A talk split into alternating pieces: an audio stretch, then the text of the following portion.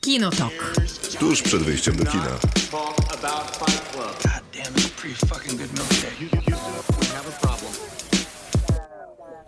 Dzisiaj trochę zmiana sterów i ja się witam, ani Krzysztof Majewski, ale właśnie wydarzyło się coś bardzo dziwnego. Krzysztof Majewski, którego dzisiaj z nami nie ma i którego serdecznie pozdrawiamy, właśnie przed chwilą się pojawił, pomachał nam i wyszedł ze studia. Poprawił nawet mikrofon mój. Tak? Tak. Nawet. Mm, To jest profesjonalista, co zrobić. Maciej Stasierski, dobry Miło wieczór. Sława Bożek, dobry wieczór, a Krzysztof Majewski gdzieś biegnie korytarzem teraz radiowym, pozdrawiamy go serdecznie. Dzisiaj tylko we dwójkę, takie mamy pasmo ostatnio, trzech tygodni, ale mam nadzieję, że niebawem wrócimy już do formy. No tak, byłem za gremanicą. Właśnie Maciek, pochwal się gdzie byłeś, nie bądź taki No zobacz, mam, zobacz jaką mam czapkę, widziałaś? Nawet Widziałam, więc ten, więc... ale nasi słuchacze nie widzą, musisz im no, opowiedzieć. nasi słuchacze nie widzą, że mam czapkę z e, turnieju Roland Garros, na którym byłem przez tydzień od 20, od 30 maja do 6 czerwca.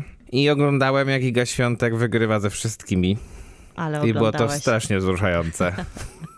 No myślę, że miałeś przyjemność oglądać kawałek historii. No naprawdę, chyba tak, tak myślę. tenisowej ogólnie. Myślę, że tak, ze względu na to, że no to są takie sukcesy, których polski tenis nie miał nigdy i pewnie nie będzie już miał. To są tak wielkie sukcesy, że program dedykowany filmom otwieramy Dokładnie. tenisem. Ale zaraz porozmawiamy o tych gorszych Dokładnie. rzeczach. Dzisiaj w Kinotoku mamy trzy propozycje, ale A właśnie chciałem ci zaczniemy... coś powiedzieć. Tak? Chciałem ci powiedzieć, że, zmiana. strasznie wam programu. zazdroszczę, że w zeszłym tygodniu mogliście recenzować Top Gun, a ja muszę teraz recenzować z tobą Jurassic World. Ja muszę powiedzieć, że ja sobie sama zazdroszczę. straszne. Ale spokojnie. Jest tak niewiele dobrych rzeczy, które możemy powiedzieć o Jurassic World, że zawsze zdążymy Top Gun. powiedzieć coś miłego o Top Gun. Bardzo dobrze, Prawda? bardzo, bardzo mi się podoba ta Bo chodzi o to, koncepcja. żeby wszyscy byli szczęśliwi. Nie, nie, nie, no właśnie, bo A Jurassic Park już zaspoilerowaliśmy, nie będziemy chwalić, ale tak, dzisiaj zaczniemy od w robocie poświęconej wielkim potworom. Później przejdziemy płynnie, z- lecz z bólem do Jurassic Park, a w dalszej części programu czekają na nas dwie propozycje. tak, będziemy rozmawiać o, ser- o filmie, mm, który jest dostępny na Netflixie, nazywa się Hustle, a po polsku Rzut Życia. Jak zwykle Nikt gratulujemy nie wie o co tłumaczom. chodzi. Był też jeden rzut, jakby raz tak. Tak, tylko jeden, tylko ten jeden rzut jest decydujący. Jest to e, koszykarski film, tak można byłoby określić, z Adamem Sandlerem w roli głównej, więc e, Pięknie się nam to łączy z początkiem z tenisem. tak, to prawda, chociaż, chociaż z drugiej strony te informacje, że jest film koszykarski z Adamem Sandlerem, to są takie jakieś czerwone światła i po prostu wszystko miga.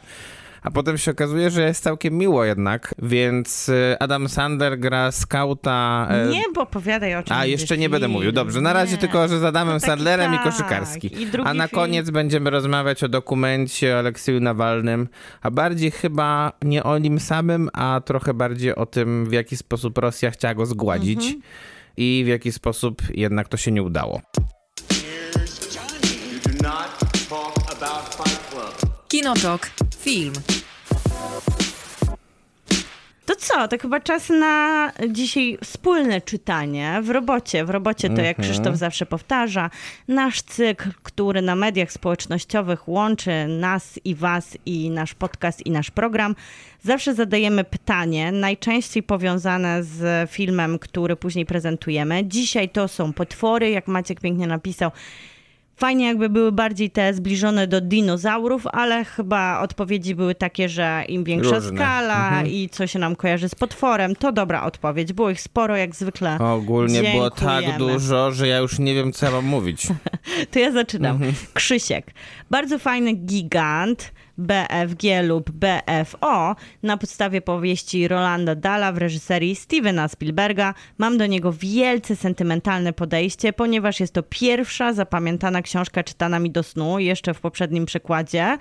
I autor wspaniały, książka rewelacyjna i fantastyczny film, więc mamy dzisiaj połączenie w sumie z Jurassic Park, bo Steven Spielberg zaczynał, nie kończył. Chociaż Nie, chociaż produkuje chyba dalej. Tak. To tak na zmianę będziemy czytać, Tak. czy chcesz ten? Dobrze, to ja mam Kamila, który mówi tak, Godzilla, a właściwie Zilla, ale ta animowana z 1998.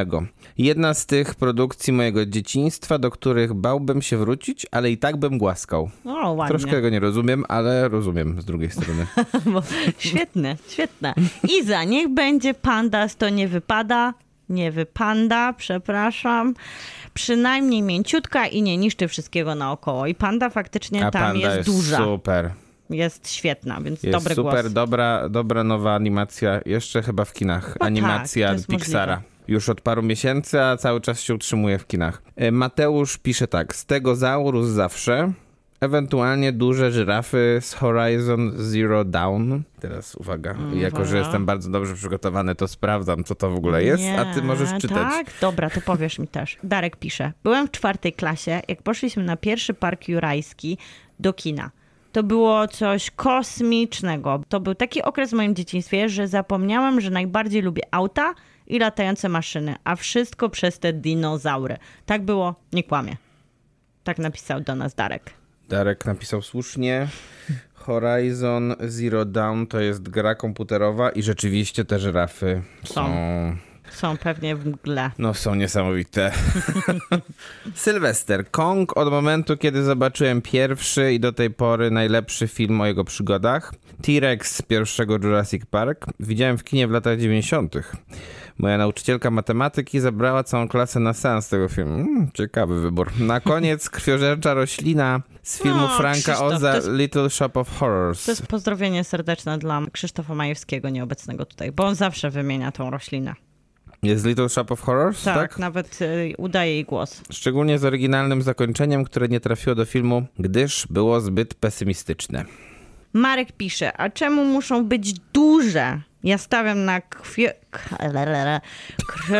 krwiożerczego królika ze Świętego Grala i proszę nie przeczytać. To się wydarzyło, Marek. Przeczytaliśmy Brawo. cię. Ja bardzo też lubię tego królika. Oj, wszyscy ale go chyba lubią. Myślę, że on jest właśnie w tej skali wielki przez to, że jest taki malutki. Ale dzisiaj, ale dzisiaj robimy puenty. tutaj takie aforyzmy.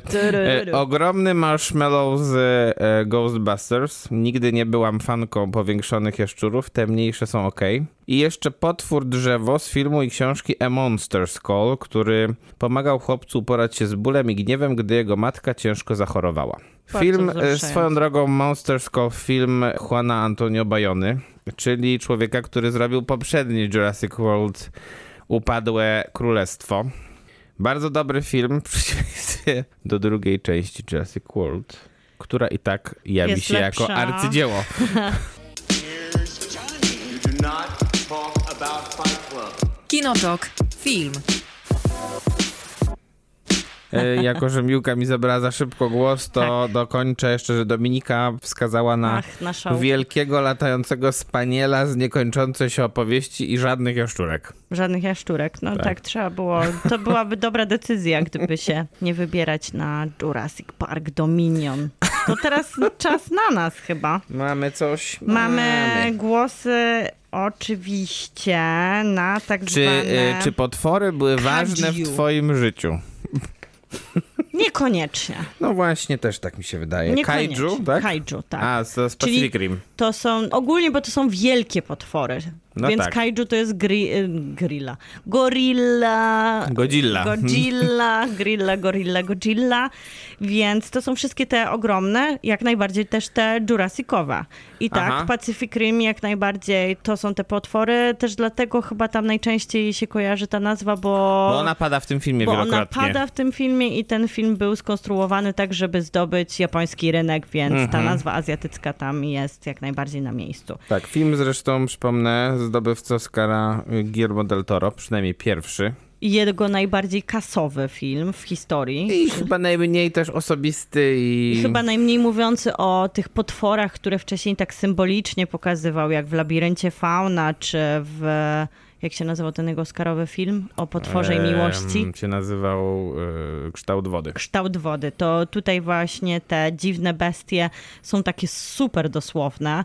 Ale Pacific Rim to była fantastyczna rozrywka. To są Nie, świetne nie, dobra rozrywka, potwory. dobra to są rozrywka. naprawdę...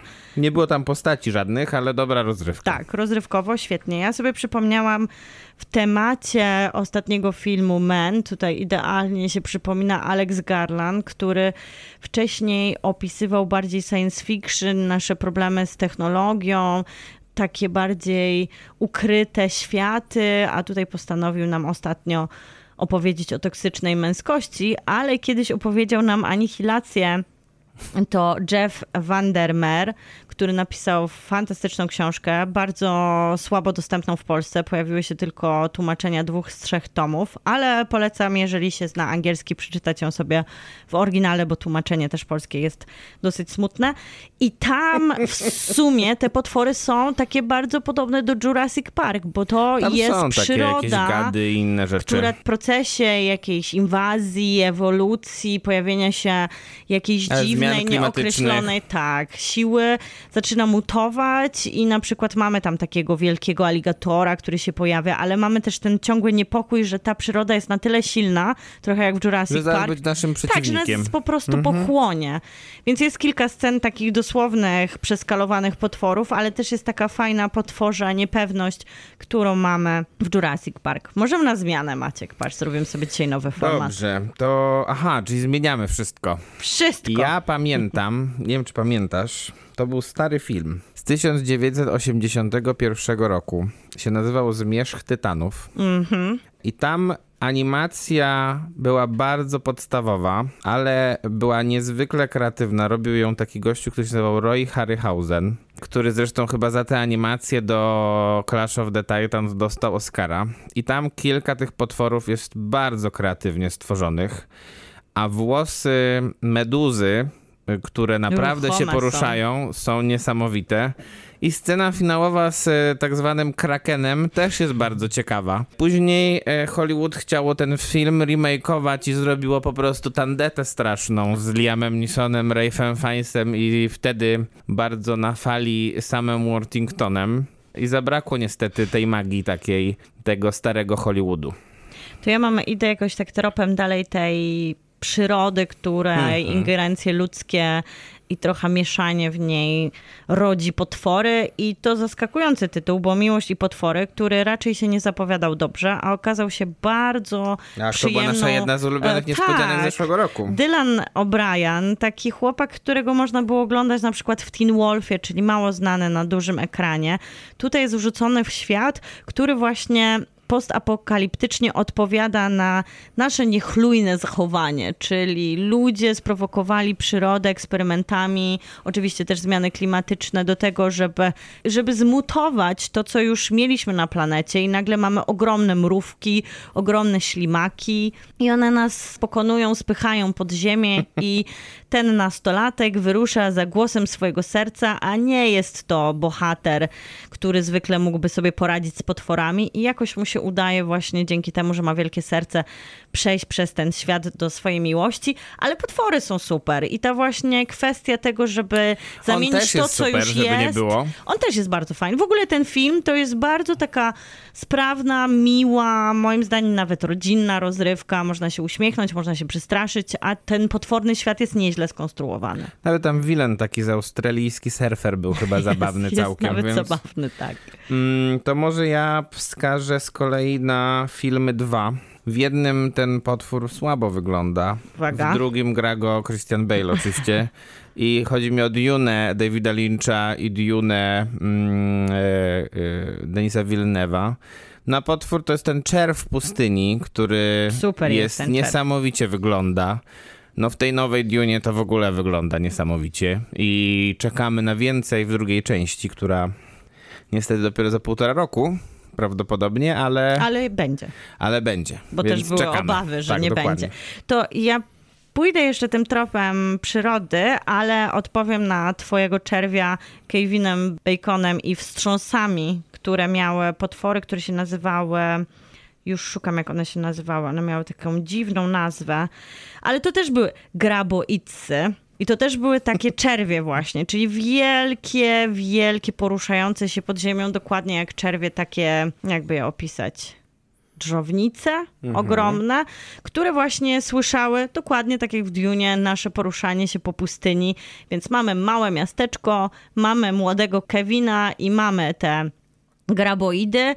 I to jest ten niewielki fragment udanych takich kinowych przeboi, gdzie można połączyć ten świat potworów i kina akcji z takim całkiem trafnym poczuciem humoru. To A było... jaki to był film? Wstrząsy. A, tak się Wstrząsy. ten film. Tak, tak się nazywa i to były całkiem udane takie reakcyjne żarty, że jak pojawiały się jakieś sceny dramatyczne, pojawiały się te potwory albo problemy, których nie dało się rozwiązać, ale trzeba było rozwiązać, to te komentarze były takie na miejscu, że ja sobie wtedy jako dzieciak myślałam, hm, Chyba dokładnie tak samo bym powiedziała, więc pamiętam to jako świetną zabawę, ale też e, całkiem spore strach. A ja miałam ten przyrodniczy element w potworze, czyli Bong Joon-ho, czyli... Film The Host. The Host, potwór, polski podtytuł się musiał pojawić oczywiście w Tak. naszym tłumaczeniu.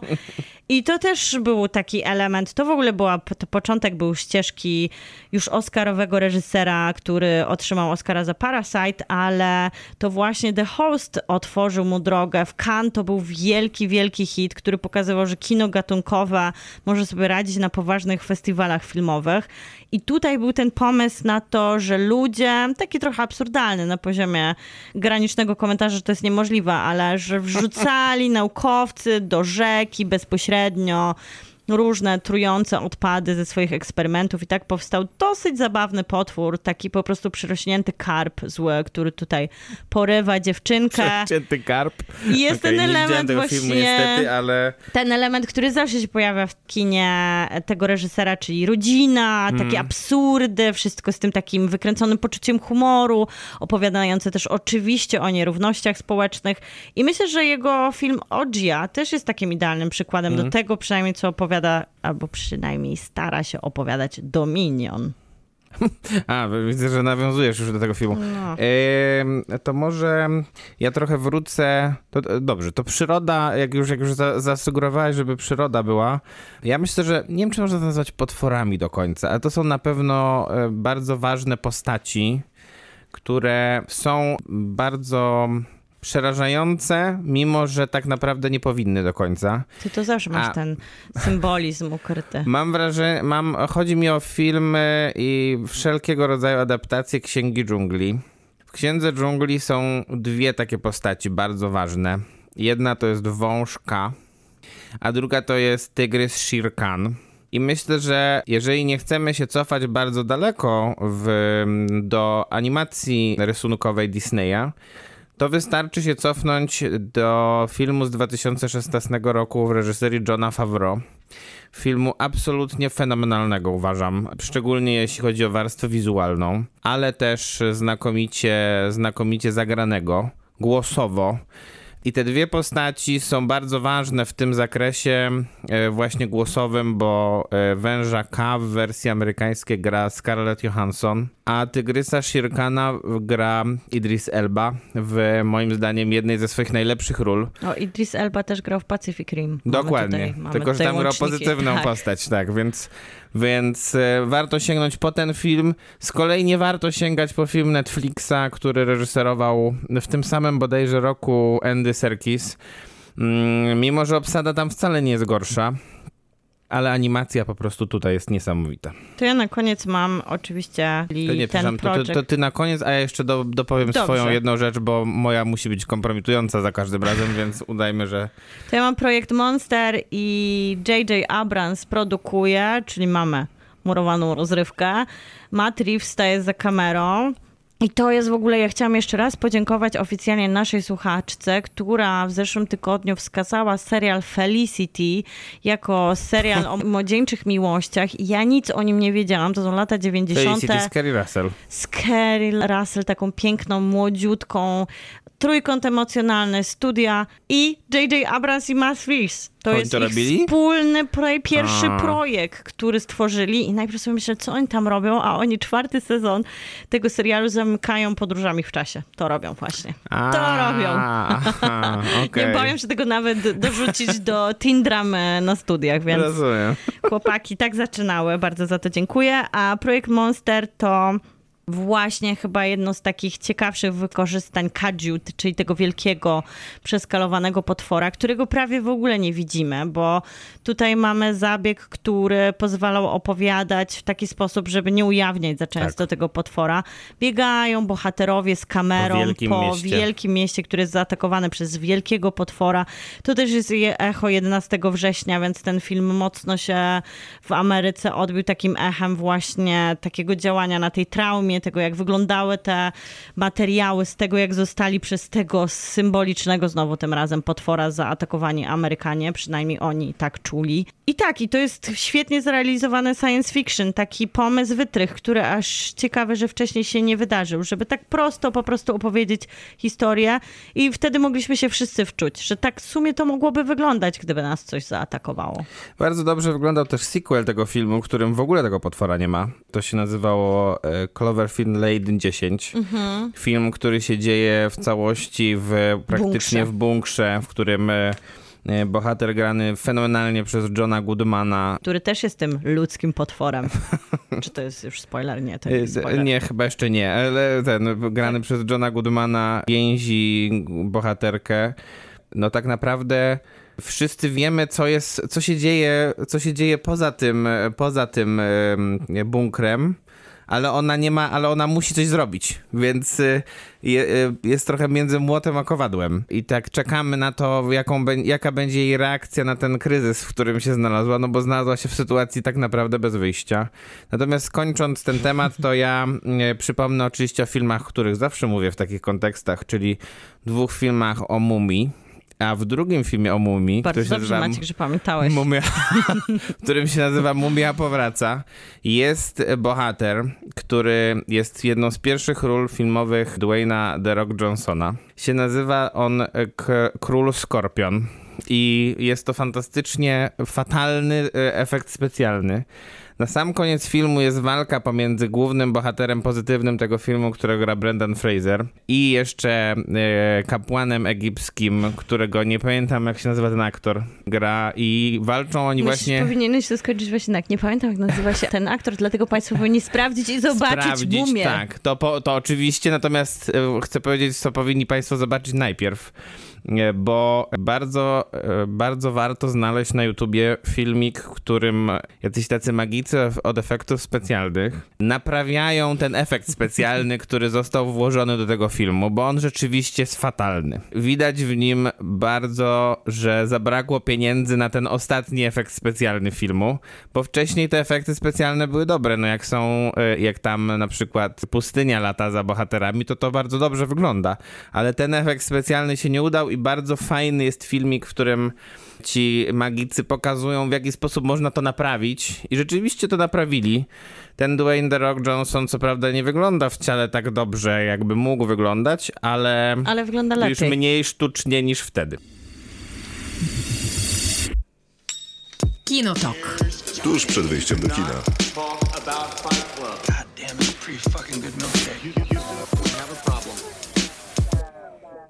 Teraz będziemy mówić o Stevenie Spielbergu może na początek, nie? Może fajnie dać temu filmowi kontekst, jak bardzo źle potraktował swoją, swoją spuściznę, bo Steven Spielberg wszystko w sumie, co prawie wszystko, co nak- no, większość tego, co nakręcił, zmienił w złoto takie filmowe, bo mamy przecież Indiana Jonesa i te szczęki. No czy właśnie sam Park Jurajski na tyle w złoto zamienił, że pazerność studia nie pozwoliła zakończyć na jakimś numerze, który może by się jeszcze udał, ale mamy szóstą kontynuację tematu, który rozpoczął się w latach 90.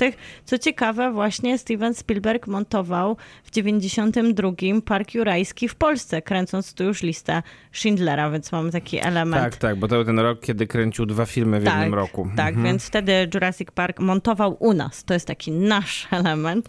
A później zdobył trzy Oscary techniczne, bo wracając do tego filmu, a naprawdę ta jedynka się broni po latach, to chyba nie jest tylko siła sentymentu. Wracając do tego filmu, te dinozaury, chociaż nie miały do końca prawa w latach 90., wyglądają świetnie.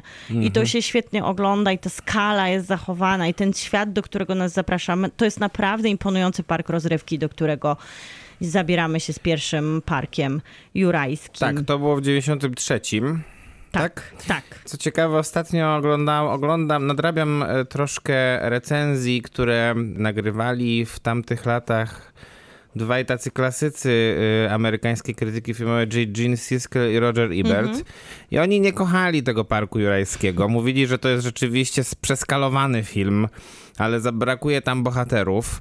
I no patrząc na to, co tutaj się, co, co dostaliemy później i jak e, następują te niekiedy powroty tych bohaterów, czy tych, których gra Sam Neill, e, Laura Dern i Jeff i Jeff Goldblum. To można byłoby się z nimi zgodzić, myślę, bo to nie są tacy bohaterowie, jak Steven Spielberg tworzył na przykład w Indiana Jonesach. No nie są. Ale oni mieli zbyt groźnych przeciwników, żeby rozwijać swoją osobowość. to jest, Ustalmy to. to, jest, to jest wytłumaczenie wszystkiego, rozumiem. Wystalmy to, że... Ale też chyba też nie tego szukał Nie, nie. Jurassic Park, Okej, który z tym na się, innych z tonach tym się na pewno zgadzam. To nie o to chodziło w Jurassic Parku, tylko chodziło o to, żeby pokazać, jakie dinozaury były duże. I I jakie straszne. były groźne, i jak były szybkie, i jak, szyb, jak tak naprawdę beznamiętnie zjadały swoich I przeciwników. jak dobrze działają na serca młodych ludzi, młodych widzów, bo to jest coś, co chłopcy do dziś kochają najbardziej. Myślę, że wiele dziewczynek też się znajdzie z miłością do dinozaurów, ale jest coś magicznego w tych bohaterach naszej historii, że dzieci po prostu do nich wracają. Ta miłość się nigdy nie wyczerpuje, nigdy nie kończy. Ostatnio spotkałam znajomą, która ma właśnie teraz pięcioletnie dziecko i mówi, że wyciągnęła takie klasery z dzieciństwa, gdzie zbierała takie tak, gazetki tak, bo były takie gazety, ja też to zbierałem. I mówi, że jej syn jest zachwycony. Mówi, że to najlepsze klasery, jakie na, w życiu widział. Na pewno tak jest, bo te gazetki też były bardzo fajnie zrobione. Natomiast ewidentnie widać, że ta nowa seria, bo to można tak podzielić, wydaje mi się. No w sumie Jurassic Park i Jurassic Czyli, World. tak, dokładnie, bo Jurassic Park to były mm, trzy filmy.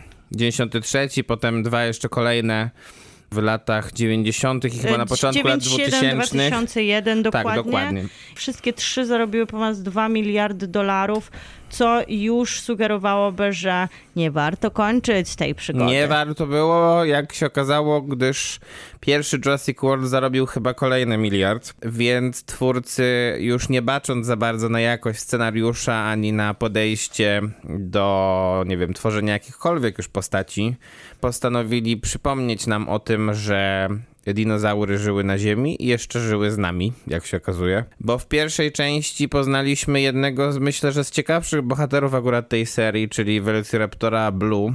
I jest to strasznie e, tak naprawdę dojmujące, wydaje mi się, dla całej tej serii, że najciekawszym bohaterem jest ten Velociraptor wszystkich trzech odcinków. E, Ale tego... to nie powinno być takie dziwne, że dinozaur wygrywa z ludźmi. Ja wiem, tylko że, tylko że tych ludzi jest na tym ekranie strasznie To dużo i to nie są też wcale słabi aktorzy, tylko że no wszystko się rozbija o ten scenariusz, którego po prostu nie ma. Ja uważam, że na początku jest nawet ciekawie, jak jestem przy już szóstej odsłonie, Mhm. gdzie jest ten element, na którym się dzisiaj zafiksowałam jakby w robocie, czyli ten moment, w którym oglądamy Natura. świat i naszą naturę i naszą przyrodę i człowieka w niej w konfrontacji z nowym Mhm. e, gatunkiem, w sumie starym gatunkiem. Nowym starym. Dokładnie, czyli to, że musimy funkcjonować z dinozaurami w naszej przestrzeni, ale tutaj wchodzą te elementy ludzkie, czyli eksploracja tego gatunku, wykorzystywanie go, eksperymenty na nich, jakieś nielegalne farmy, na których się rozmnaża te dinozaury. Od Czy razu myślimy... to się rozmnaża jednak szarańcze.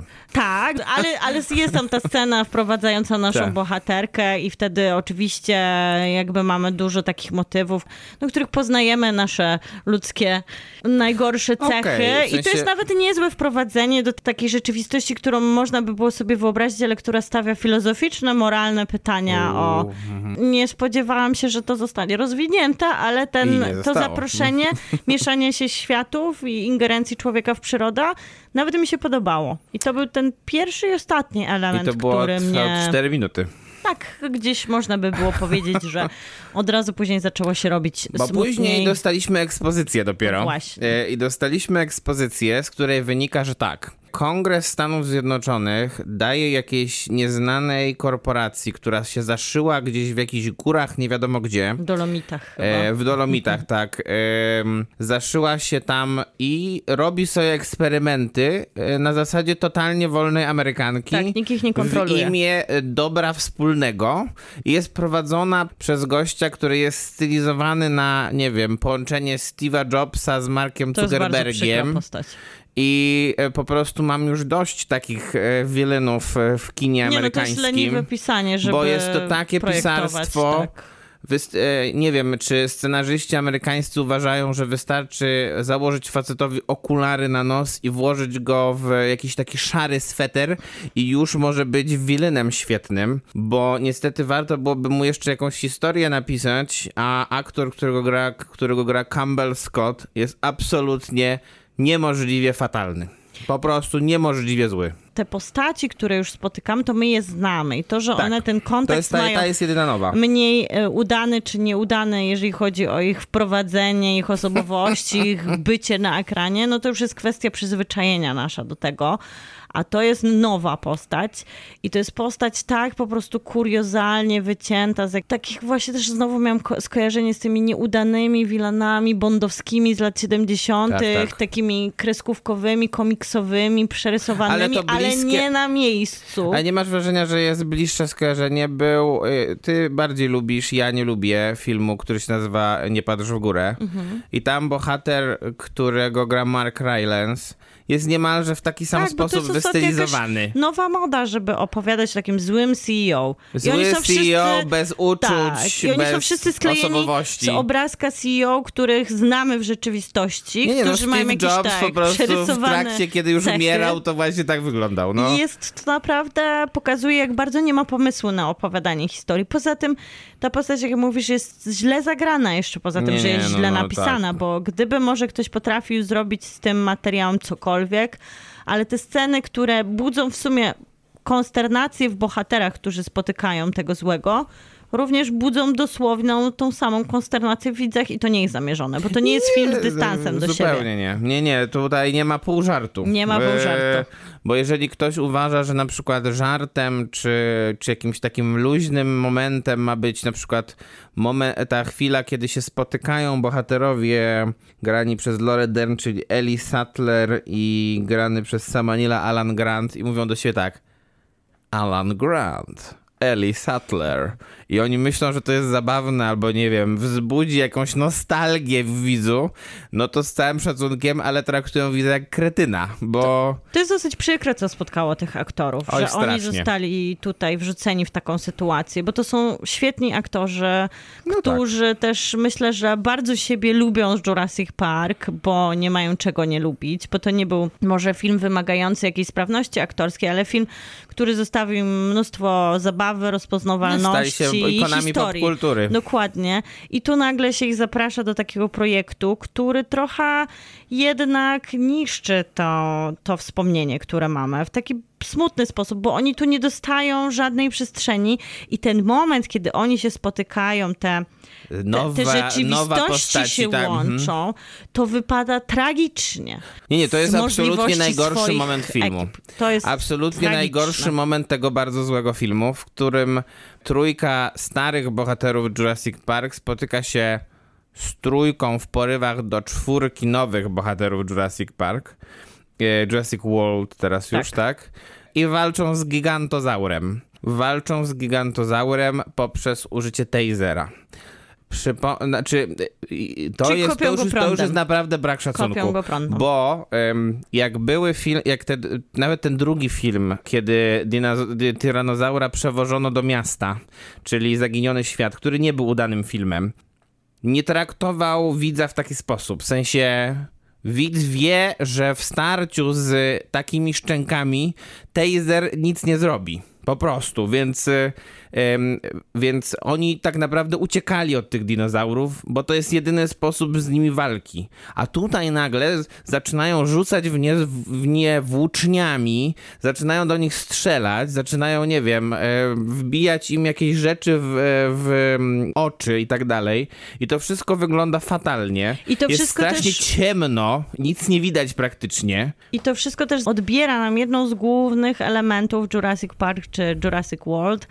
Trochę tego przerażenia, trochę tej autentycznej ucieczki, tego, że wielkie dinozaury są straszne, autentyczności uciekania, który jest wynikiem walki o życie. A my No tu nagle jesteśmy w sytuacji, w której nie przejmuję się żadną z tych sytuacji, bo ja wiem, że Bo oni oni. przeżyją. Tak, że oni po prostu tak. strzepną kurz parku ze swoich e, świeżo wykrochmalonych koszul i pójdą w tej planszówce, bo to są trochę jakby taka, jakby się rzucali kostką i podnieść przedmiot, który masz i obrą się przed wielkim dinozaurem. Więc Nie, nie, rzucę no. w niego kamieniem, jest tam też, te, jest parę scenek, jak się rzucę kamieniem. W Właśnie, dinozaury. tak, dinozaury. No właśnie o to chodzi, bo to jest absurdalne. To, to Steven Spielberg wiedział, że czegoś takiego nie wolno robić, bo No bo wtedy nikt nie uwierzy, że w parku rozrywki Dokładnie. jest strasznie. Dokładnie, o to chodzi. A tutaj mamy, y, nie dość, że te dinozaury wyglądają jakby były jakieś mniejsze od tych, które były w Parku Jurajskim. To prawda. A wtedy mieli mniejsze możliwości na budowanie Tak, większych to było dinozaurów. 30 lat temu jednak, więc, y, więc, y, więc możliwości techniczne były dużo mniejsze, dużo, mniej, dużo gorzej była posunięta technika, jeśli chodzi o tworzenie efektów specjalnych. A tutaj, no to mamy te dinozaury, z którymi już nie, ja czekałem tylko aż, no nie wiem, na pięści będą walczyć z nimi, po prostu. No i to jest ten moment, w którym jeżeli czekamy, to też jest kolejny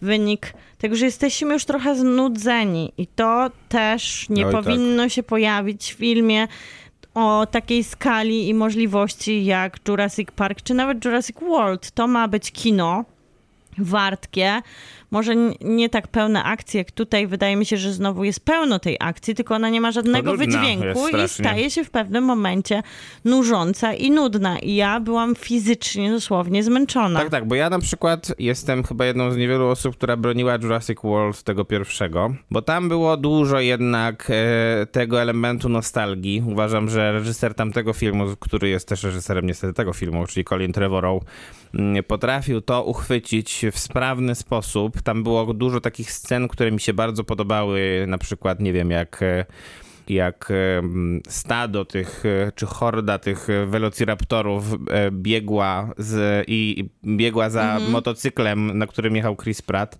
To wszystko bardzo efektownie i kreatywnie wyglądało wtedy. I cały ten wątek z tym velociraptorem zresztą też był ciekawy. A tutaj już e, tej ciekawości nie ma, bo tego velociraptora już znamy, a jego nie ma tak naprawdę na ekranie praktycznie w ogóle. A jest Chris Pratt, e, który po raz kolejny niestety udowadnia, że nie jest e, niestety taką gwiazdą tego kina mainstreamowego i blockbusterowego, jaką by chciał chyba być, bo... No jeszcze wróci w to, że to może coś udowodni po prostu. No, może miejmy jest nadzieję. to film nie do udowodnienia. Oni tutaj jako te drużyny jedyne co dostają to takie morały rodzinne, które mają budować. Bo wiadomo, Jurassic Park jest filmem skierowanym też do dzieci, do wyjścia całą rodziną, ale to już jest nachalne. Mm. Te ciągłe takie przypominanie o wartości rodziny, czy to z perspektywy każdej z trójki bohaterów, czy nawet dinozaury dostają swój własny rodzinny morał.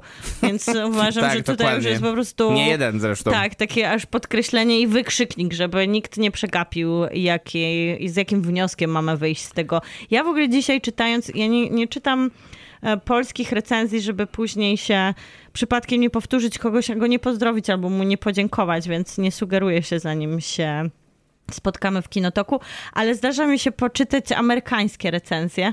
Dzisiaj przeczytałam dwie wspaniałe, nawet sobie zapisałam czyje zdania. Jedno jest, jeśli rozczarowaniem można zmierzyć u dinozaurów Jurassic World, Dominion jest brontozaurem.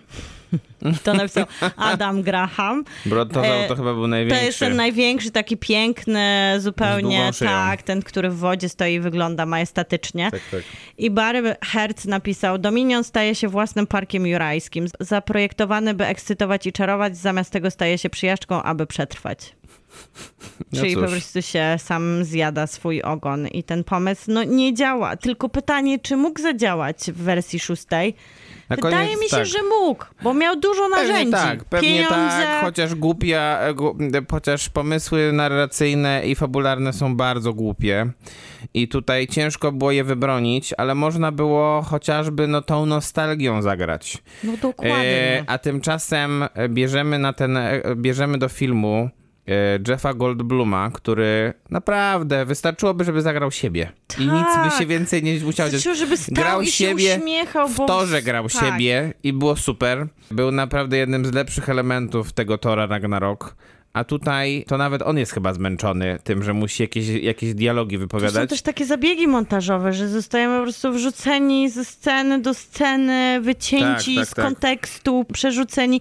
Tu też jest bardzo dużo bohaterów, e, wątków, które Bardzo. trzeba połączyć w pewnym momencie właśnie w ten dosyć żenującym momencie, w którym wszyscy się muszą spotkać. Myślę, że oni są podobnie zażenowani jak my widzowie, że dochodzi do takiego spotkania w No końcu. ja byłem najbardziej zażenowany tym, że jednak w ostatniej scenie filmu Velociraptor ich wszystkich nie zjadł. Bo e, gdyby tak się stało, Bo to... ja jestem pewna, że to jest triumf e, po prostu korporacyjnej chciwości, chociaż jest to obietnica, że będzie to to, koniec, szósta, os- ostatnia część, to nie, to sprawdzamy, ile sprzedamy dinozaurów, koszulek i już. biletów. I sprzedamy dużo, bo dzisiaj o 10 rano wycieczki szkolne, ale też mnóstwo dorosłych ludzi, takich starszych, powyżej 40-50 lat, którzy się wybrali na randkę tak jak ja na, na te dinozaury. ojcem. Nie na randkę, ale z moim I ojcem. wydaje mi się, że nie zostali w porządku potraktowani, Nie, nie. bo ten film nie przekonuje nawet do tego, że został stworzony dla dzieci i dlatego jest niepoważny. On został stworzony dla wszystkich i tak samo tych widzów od małego do dużego traktuje niepoważnie. Najlepsza recenzja to była recenzja mojego ojca, który po wyjściu powiedział, że dobrze, że mamy nie wziął.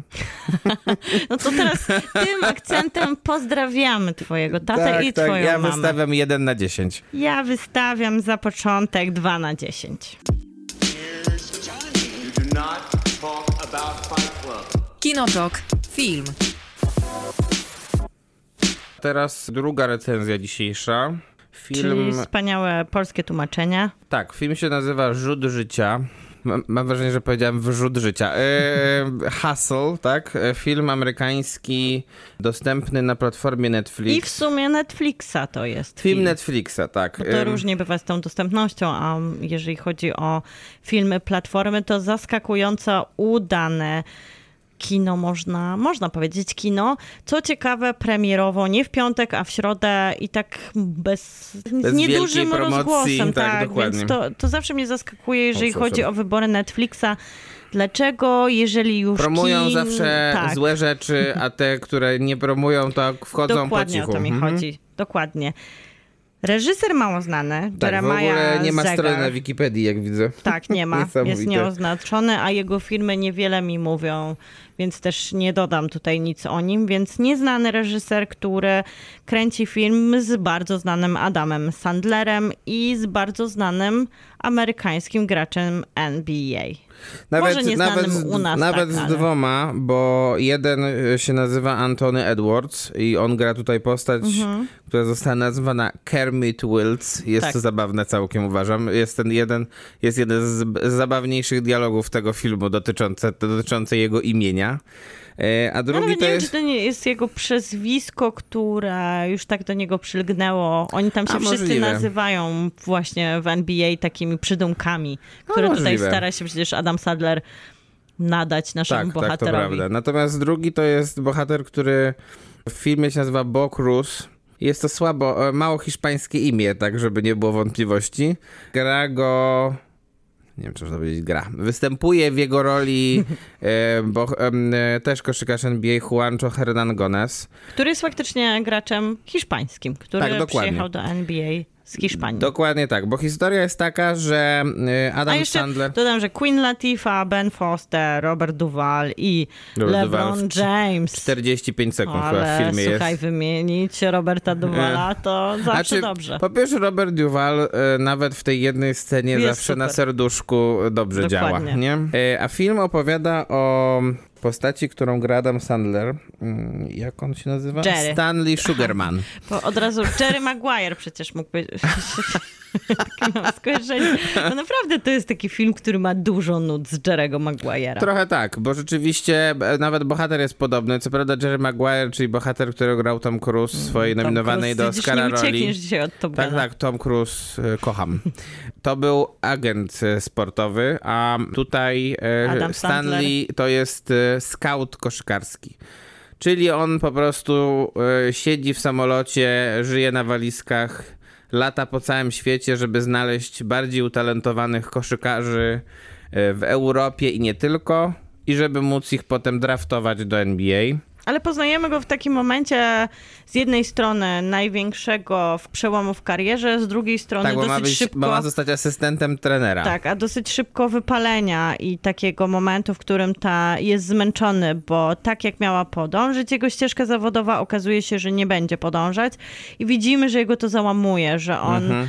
że on nie radzi sobie z tą sytuacją, że całe życie czekał, już prawie miał to w Bo tak, bo garści. nie ma przez to relacji z żoną. Tak, z E, córką. Szczególnie, a bardziej, ma a bardzo szczególnie udane z córką, relacje chociaż ma generalnie dobre relacje, ale no one po prostu są utrudnione ze względu na to, że on, że go bardzo mało jest w domu. Ale on też mówi takie, pada zdanie, kiedy spotyka się właśnie z Kermitem chyba, że nie może zostać agentem, bo on się chce ciągle rozwijać, a Mhm. tą drogą do rozwoju jest bycie asystentem trenera. To widzi jako ten moment, w którym Tak. on będzie mógł powiedzieć, że jego kariera się rozwija i tego potrzebuje, a właśnie jego skrzydła zostają podcięte. Po raz kolejny, Po raz bo kolejny. Pre, nowy prezes Philadelphia 76ers, którego gra Ben Foster, bardzo dobrze skrojonych garniturach notabene. Dające na bardzo nieprzyjemnego człowieka. Tak, bardzo, bardzo tutaj, akurat tutaj stylizacja przynajmniej tego Wilyna jest całkiem przyzwoita. W przeciwieństwie do Jurassic World. Pozdrawiamy. Eee, dokładnie. Dominion myślę, że będzie dobrym przykładem na wszystko, co złe. Tak, dokładnie. I zostaje wysłany po raz kolejny w podróż i trafia do Hiszpanii. I ten jeden element generalnie uważam za mniej interesujący w filmie, bo jest mało wiarygodne moim zdaniem to, co się tam wydarzyło. Bo on ma iść na normalny mecz drużyny, jakiejś, jednej z drużyn hiszpańskich, przez to, że ten bohater, ten, ten koszykarz, którego ma oglądać jest chory czy coś takiego, nie może zagrać w tym meczu. Więc on idzie e, na pobliskie boisko i ogląda gości, którzy grają za gotówkę, za euro na, na ulicy niemalże w koszykówkę i w ten sposób odna- Poznaj- e, poznaje ten Bo Crusoe. talent. Tak. I to jest najmniej wiarygodny moment tego No filmu. Maciek, bo to jest taki zaskakująco dobry film sportowy, który chyba nie chciał być niczym więcej niż zaskakująco dobrym Dobrze, filmem sportowym. zgadzam się. Który trochę pracuje na takich frazesach i na takim Paulo Coelho filmowym, ale wydaje mi się, że robi to na tyle sprawnie i na tyle przekonywująco, że osiąga swój cel. Tak, tak, nie, ja się z tym zgadzam. Mi się podobają te e, na przykład nawiązania do Rockiego, bo tam jest e, taka długa bardzo sekwencja pod muzykę, gdzie ten bohater, które, który w końcu, którego w końcu Adam Sandler zabiera do Ameryki, żeby wziął udział w tym, w tym drafcie do NBA, e, gdzie on trenuje i na siłowni, biega po, te, po ulicy. To bieganie jest takie klasycznie roki, te schody. No, szczególnie to Filadelfia, więc też ten sam, to samo miasto. I ogólnie e, to jest, e, to jest bardzo fajny fragment tego filmu. Myślę, To jest w że... ogóle takie dosłowne, nie? że podąża on taką utartą ścieżką, że wydawałoby się, o nie pomyślimy sobie jako widzowie, to jest taka powtórka, nieudana, a tu okazuje się, że jak to się dobrze ubierze, w fajnych aktorów, takie czułe morały, to Tak, te utarte te złe ścieżki, nawet te takie, tak. bieganie dokładnie tą samą trasą działa. To prawda, a szczególnie działa, wydaje mi się, dzięki temu, że Adam Sandler Dokładnie. jest absolutnie fantastyczny. Po prostu ta rola, druga taka rola Netflixowa Sandlera po Uncut Gems, diament, tak. e, czyli jego na pewno najlepszej roli. No też na pewno takiej przełamującej ten jego komiksowy sznyt, Komediowy który... taki. ko- chciałam powiedzieć komediowy, tak, oczywiście, tak, bo on taki jednak... bardziej... Bo on bo, Bo tutaj ma ten element taki, który, Tak, tak, którego, z którego go znamy, z którym się czujemy swobodnie. Czyli Ale dlatego dobre, Sandler, jest, dlatego dobre jest, e, dobre jest to twoje skojarzenie z, z Jerry Maguire, bo Mhm. e, trochę Tom Cruise, tam było trochę elementów jeszcze komedii romantycznej w Jerry Tak. Maguire, natomiast tutaj mamy mm, tutaj takiej komedii romantycznej nie ma, bo on ma to rodzinny. życie, tak, bo to rodzi, życie rodzinne ma ustabilizowane względnie, chociaż fajna jest, wydaje mi się, ta relacja. Queen Latifah jest Super. bardzo dobrą aktorką. to rzucenie tutaj córki, która się podkochuje w... No nie, ja- jakby Tak. jak tu się nie podkochiwać w gwieździe NBA i nawet Tak. ten elementy właśnie takie, które wydaje się, że tu są zebrane to jest aż dziwne, że się udało. Zebrane Mhm. takie klisze, które często rażą, czyli ten nasz bohater wyrwany z tego świata biedy, Tak. z tego nieudanego życia, ma małą córeczki, on jest jedynym ojcem dla niej. To też dobrze działa jako nie, taki moment element jak, jak jest ten taki reunion rodzinny już w Ameryce, kiedy, kiedy ta córka i ta matka do niego przybywają, żeby, Człowiek nie żeby może go odwiedzić, jest bardzo taki wzruszający Tak. nawet, myślę. No ale najważniejszy jest ten Adam Sandler jednak. Myślę, że bez niego i bez tego, w jaki sposób on rzeczywiście jest tutaj skupiony i nie śmieszkuje, bo te, te, te, tak jak mówiłem, te jego komedie y, to są zwykle komedie głupie i raczej słabe. I takie, które też pokazywały trochę to, że on. No, chyba, że One Punch Love. No, chyba, że Wiadomo, Thomasa ma Andersona, ale to, reżyserów, to, nie jest, to, to nie jest taka komedia, nie? Bo jednak większość prawda. komedii to jest takie, że nie wiem. Farciarz Gilmore, czy jakieś głupie, głupszy, coś tam. tak, znaczy, tak, nie, grał, tak. nie grał w tym filmie akurat, no ale nie wiem, tam jest dużo takich e, Nieudanych slapstickowego, słabego humoru. A tutaj e, oczywiście te elementy komediowe są. I się okazuje, że po pierwsze Adam Sandler w tej komedii takiej bardziej na poważnie też jest bardzo dobry. E, Co, to, co też pokazał oczywiście w tym Punch Drunk Love, które jest bardzo czarną komedią. Tak, bardzo ale- i ale- smutną. E, Bardzo. Natomiast też się dobrze sprawdza w tych takich właśnie elementach takiego spoko- sportowego kina, gdzie musi ten taki inspirational speech wygłosić do niego i musi mu powiedzieć, że żeby się nie przejmował na przykład niektórymi sytuacjami. On też świetnie wypada jako taki czuły element. On ma w sobie wszystko. On jest e, i Tak, tak. ojcem, Jest i idealnym trenerem. misiem. Tak, jest i ojcem, i trenerem. I jest przegrywem, i jest zwycięzcą w jednym momencie. Jakby strasznie dużo różnych akcentów wygrywa jego fizis, jego gra aktorska, co jest Co super. jest super zaskakujące też. Jest, e, ja myślę, że to jest po prostu świetny aktor, tylko bardzo rzadko dostawał szansę, żeby to udowadniać i ostatnio na szczęście u szczytu swojej kariery, można powiedzieć, chociaż Tak, te tak. komedie niby dawały mu pewnie większy rozpęd I na pieniądze. plakatach, Mhm. to teraz w końcu udowadnia, jakim jest świetnym aktorem. Jest jeszcze też ten element tego, że jest to w końcu film sportowy i koszykówka może nie jest mi bliska. Lubię koszykówkę, ale nic o niej nie wiem i na pewno się cieszyłam, że to będzie bardziej, się cieszyłam, że to będzie film o koszykówce niż na przykład o piłce nożnej. Ale też jest tutaj ta bardziej w backgroundzie. koszykówka jest świetnie pokazana. Tak.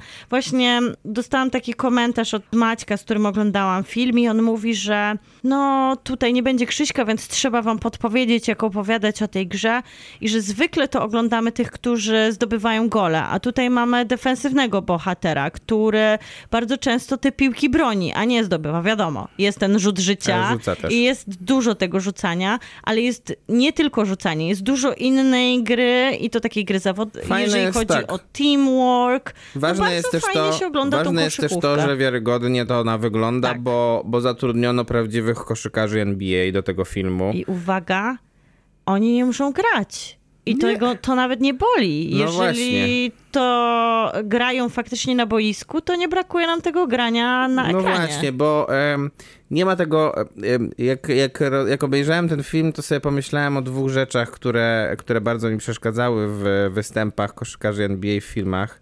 I to były dwa występy filmowe Shaquilla O'Neala, który zamiast być zatrudnianym do filmów o koszykówce, to był zatrudniany No do tego, właśnie. żeby pajacować jako, e, jako Jean, z, z tego. Z, jak to się nazywa? Lampy. Lampy, dziękuję. Albo nawet mimo wszystko, że to jest, y, że to jest kultowy film, to jednak Michael Jordan czy LeBron James w fatalnym drugim kosmicznym meczu, no zostali zatrudnieni jednak nie do grania w koszykówkę, tylko bycia w kreskówce. A tutaj e, zatrudniono tych koszykarzy NBA, żeby grali w koszykówkę, czyli w to, co najlepiej, lubi, najlepiej umieją. W okazji wydaje mi się, że nawet dostał ten bohater taką informację, w sensie ten gracz, a nie aktor, że bądź sobą, Tak, pograj żeby w się nie piłkę, spinać a, przed za tak- bardzo. a przed kamerą to słuchaj, jak Tak nie chcesz miarę tej... naturalnie po prostu. I on też niewiele mówi, co wydaje się takie naturalne do jego podejścia do tego, niewymuszonej niektóre rzeczywistości. sceny, niektóre Ale sceny ja- takie komediowe też dobrze wychodzą. Na Ja jestem przykład zakochana w tym, Na e, przykład scena, w której, e, w której rozmawiał na temat rachunku za, e, Pringlesy. za Pringlesy i Albo też coś telewizję.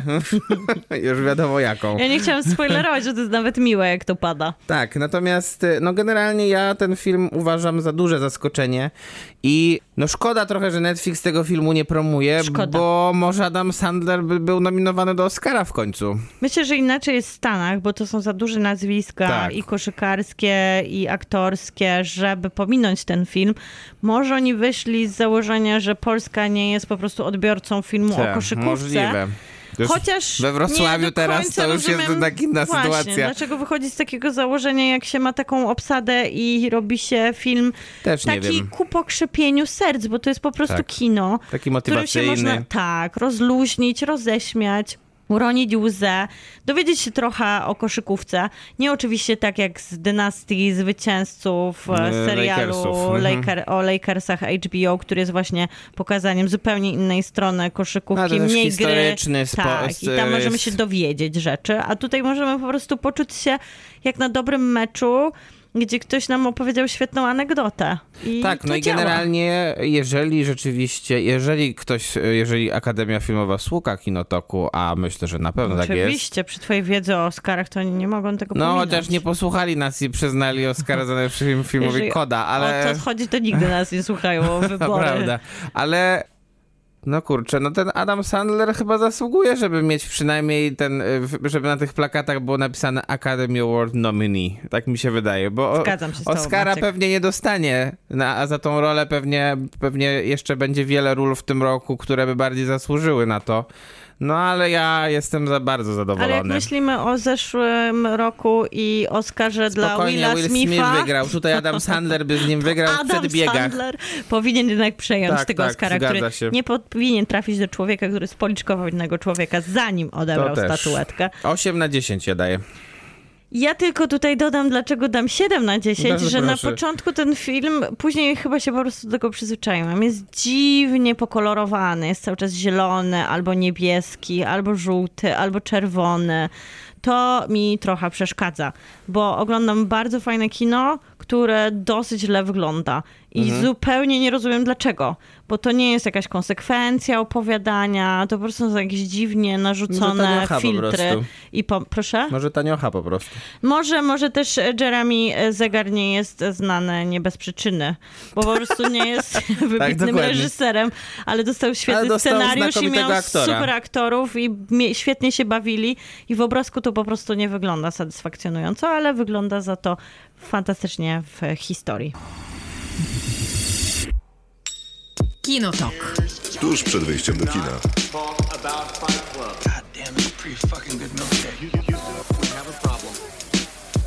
A teraz Nawalny. Tak się nazywa film, który wyprodukowało CNN i HBO, HBO Max, teraz już. Tak. Więc to jest ich produkcja, którą mogliśmy oglądać na festiwalach, przy okazji właśnie na naszym festiwalu Dogs Against Gravity, w sensie naszym, naszej wrocławskiej odsłonie również, bo to festiwal, który odbywał się w całej Polsce. Oraz jest to film, który zdobył Nagrodę Publiczności w tym roku na Sundance, więc film nagradzany, I oglądany też na najlepszego festiwalowo. dokumentu. A, I na teraz- publiczności, masz rację, dobrze. I teraz na HBO Max do zobaczenia.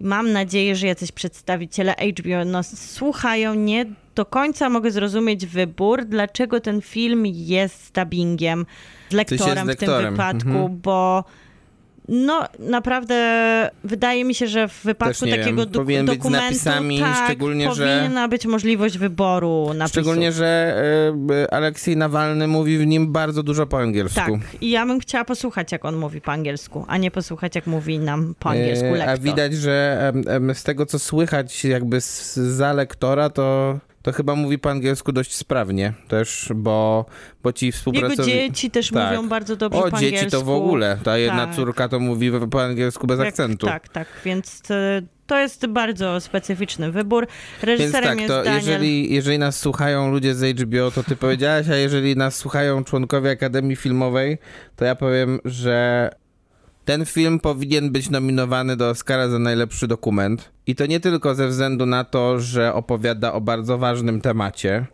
a szczególnie myślę, że w kontekst, e, kontekst aktualnej sytuacji związanej Wojny z wojny w Ukrainie, związanej z wojną w Ukrainie, jeszcze bardziej dodaje mu mocy. No to poza tym to jest bardzo sprawny film. E, Reżyseruje rzeczywiście Daniel Roer. Roher? Roer? Rocher, możemy po, spolszczyć, spolszczyć Daniela Kanadyjski, imię. Ameryka- kanadyjski reżyser, więc pewnie Daniel Roer. Mm, I, I to jest też ciekawa, ciekawy sposób na opowiedzenie tego, co wydarzyło się. Sierpień 2020, próba e, zamachu na życie Nawalnego, został otruty. Wszyscy na świecie o tym wiedzieli. Była to informacja szeroko podawana w mediach zagranicznych, zupełnie inaczej podawana oczywiście w mediach rosyjskich. I tutaj jest jakby nawiązanie współpracy przez Nawalnego po tym, jak wychodzi, mm, dochodzi do zdrowia po zamachu z kolektywem, międzynarodowym kolektywem dziennikarzy śledczych Bellingcat i właśnie CNN. I to chyba dodaje takiemu klasycznemu biopikowi, czyli opowieści biograficznej, którą często dostajemy w dokumentach takich gadających głów. Można by było też jego aktywizm, pokazać wszystkie te rzeczy, ale nagle dostajemy takie prawdziwe, mięsiste śledztwo, Tak. które wygląda w ten sposób, że prawdopodobnie gdybyśmy je oglądali w filmie, to byśmy nie uwierzyli, że coś może tak wyglądać. To prawda, bo rzeczywiście e, to jest taki thriller trochę, jakby napisał go, nie wiem, Robert Dokładnie. albo Tom Clancy, czyli, czyli tacy mistrzowie takiego thrillera szpiegowskiego, mm, e, gdzie rzeczywiście były często pokazywane relacje amerykańsko, wtedy radzieckie.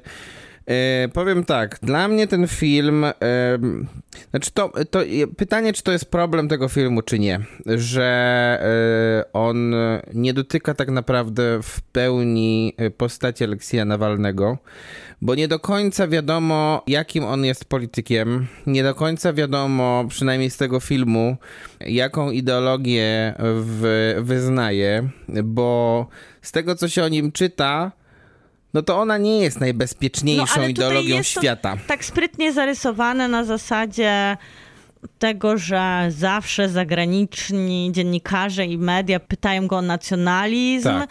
gdzie wiemy, że gdyby ktoś nic nie wiedział o Nawalnym, jeżeli istnieje taka szansa, że ktoś do tego dokumentu siada i wie jakby kim jest ta postać, ale nie wie właśnie co reprezentuje, no to ten akcent jego niechlubnej z perspektywy zwłaszcza naszej europejskiej czy zachodniej demokratycznej, perspektywy mhm. demokratycznej jest tutaj wymieniony, ale mi to nawet pasuje, że to nie jest film, który się ani go chwali, ani się z nim rozlicza, który go Tak, stawia wtedy przed nie powinien do końca się nazywać Nawalny może, tylko bardziej, tylko bardziej śledztwo jakieś, czy no, mo, bo Ale z drugiej strony ja sobie przeczytałam to tak, że ten tytuł wiąże się z tym niesamowitym ego, które jest tutaj zaprezentowane. Tutaj No jednak tak. Nawalny nie jest skromny. nie. I... Ale robi to w takim tonie zabawnym, w miarę samoświadomym, że potrafi Tak, ale się też nie uśmiechnąć. udaje, że nie, Nie, nie, nie, nie, robi z siebie jakiejś laurki. Nie, nie, nie. Nie będzie udawał, że on, e, że on nie myśli o władzy. On myśli o on władzy, on, tego myśli o władzy. On myśli o władzy, on wie, że on, on wręcz ma wraże, mam wrażenie, że czuje, że jest jedyną nadzieją Rosji na to, żeby było normalnie. On jest przy tym ego, on jest jedyną nadzieją świata i dlatego on się nazywa film prawdopodobnie Tak. Nawalny. Natomiast on nie jest, ten film nie jest o nim do końca. W I sensie dobrze. jest trochę o nim, ale w, w wąskim zakresie, a w gruncie rzeczy jest o tym, o czym powiedziałaś, czyli o e, próbie e, zamachu na niego, zabójstwa e, tym Nawalnego przez rosyjskie służby i dochodzeniu tego jak to, kolektywu, kolektywu. i CNN, które prowadzi do mocnego rozwiązania i też oczywiście osadzenia Nawalnego w rosyjskim więzieniu. Tak. I to jest ten element, którego ja się nie spodziewałam, bo ja się właśnie spodziewałam takiego biopika, Mhm. który będzie właśnie... Zawsze to jest trudne. Zwłaszcza przy takiej kontrowersyjnej postaci, która jest potrzebna, ale ma też, wiadomo, W sensie, wiele spodziew- historii, które się, mogą ją taki- zdemaskować. Czyli spodziewałaś się, że będzie taki e, bardzo... e, Będzie trochę taką laurką dla aktywizmu, która jest potrzebna współcześnie.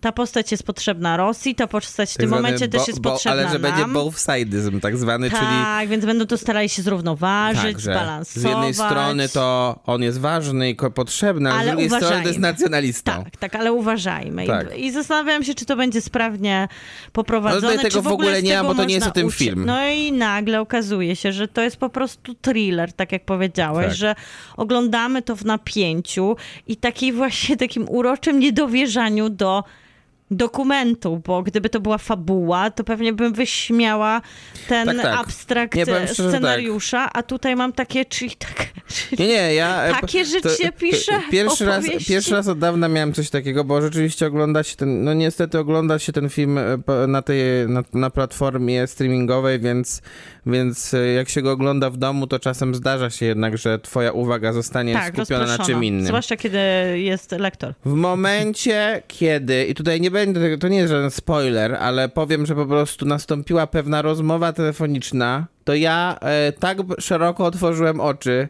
i zacząłem krzyczeć do swojego komputera, że po prostu nie wiedziałem, co się wydarzyło właśnie, bo No bo jest to, to jest, tak, niemożliwe. to jest takie uderzenie łopatą w głowę.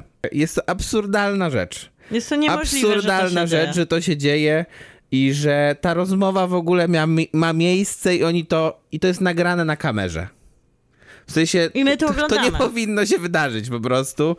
Nie wiem, jak to nazwać, no, wyczucie reżysera, szczęście, że po prostu ta kamera była w tym momencie włączona, y, ale ta jedna rozmowa, do której warto, y, dla której na pewno warto ten Tak, film tak, obejrzeć, nas tak- mniej więcej w połowie filmu Nawet w drugiej już e, Drugie połowie. powiedzieć, koło, koło godziny filmu, film trwa półtorej godziny.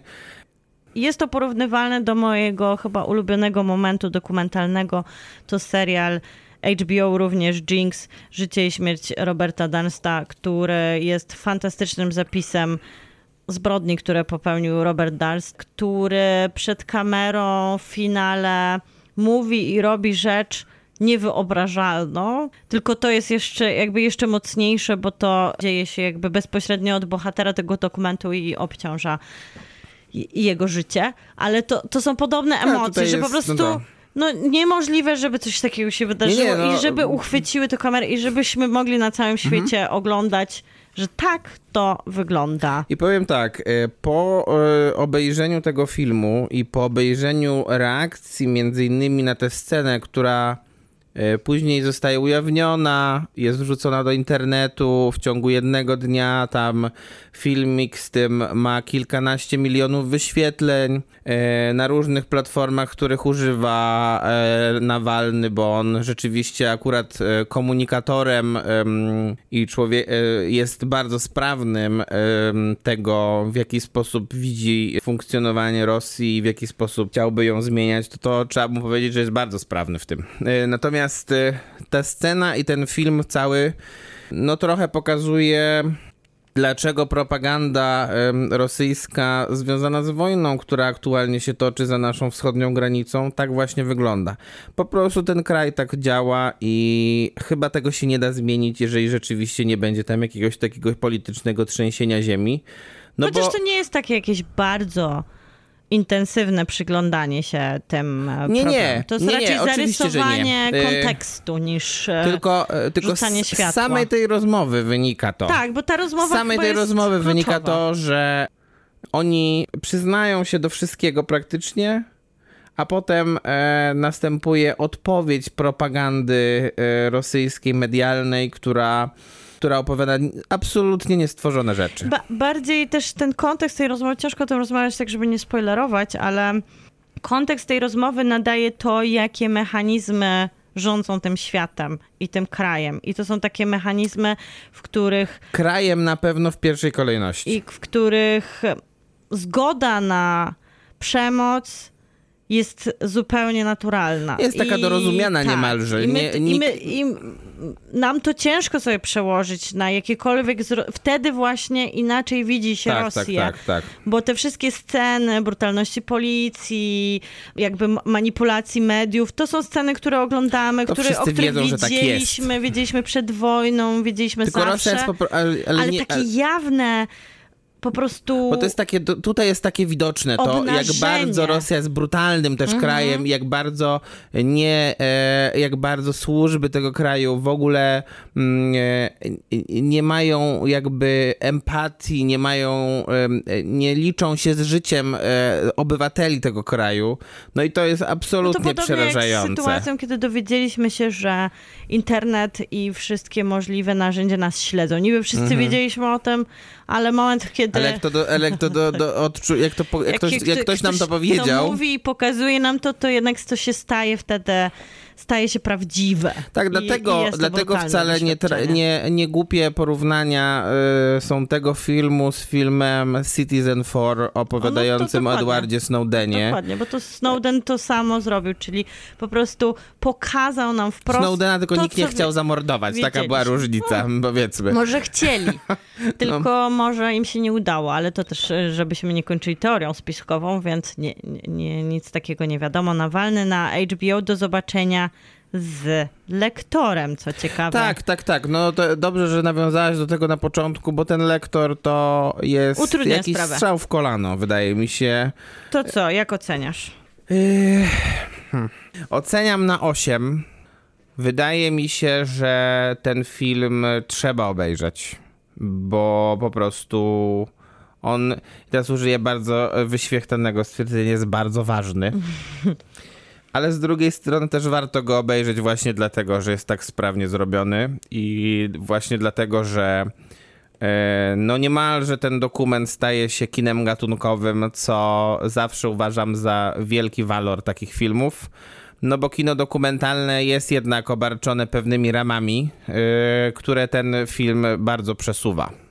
To jest właśnie to, że zawsze jak się używa słowa ważne, to się wpada trochę w taką pułapkę, Tak. że trzeba dać wysoką ocenę, bo coś ma znaczenie.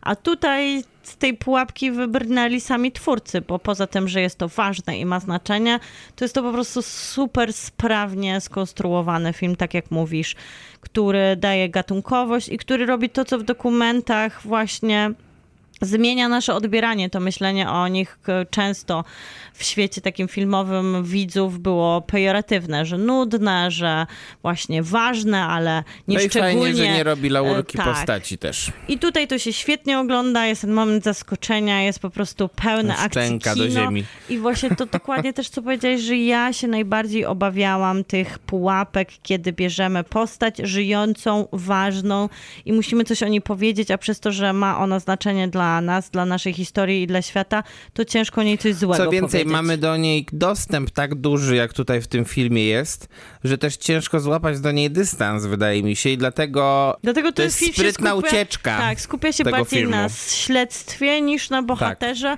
a tytuł gra nam na nosie i jest to całkiem sprawny pomysł, żeby oglądać film o Nawalnym, a tak naprawdę bardziej o wydarzeniach z 2020 roku. I jaką ocenę A, wystawiłaś? no patrzysz jak o popie, no właśnie, no dobra, dam też ósemkę. Kinotok.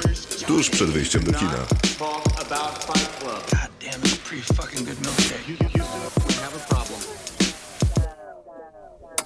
Będziemy się żegnać, a Zaczynamy przeglądać ofertę Disney+, Plus, bo już Dokładnie. jutro, jak pewnie już kilkaset to tysięcy... nie jest odpowiednie słowo. A, masz rację, tak, no ale jutro, jak pewnie kilkaset tysięcy Polaków zapiszemy się do, na, tą, na subskrypcję Tak, tego, tej, tej platformy i będziemy sprawdzać, co tam jest. A oglądać jest naprawdę Wiadomo, co? znaczy generalnie wiemy mniej więcej, co tam jest. Nie no, wiemy, więc, to żadna tajemnica. Więc będziemy musieli po prostu wybrać y, to, o czym warto będzie powiedzieć. Więc pewnie trochę Marvela i Gwiezdnych Wojen przez najbliższy miesiąc czy dwa Będziemy nadrabiać. u nas będzie. Na szczęście Państwo też będą nadrabiać. To jest e, pierwsza taka sytuacja, w której będziemy mogli Wszyscy legalnie... mamy te same szanse. Tak, dokładnie.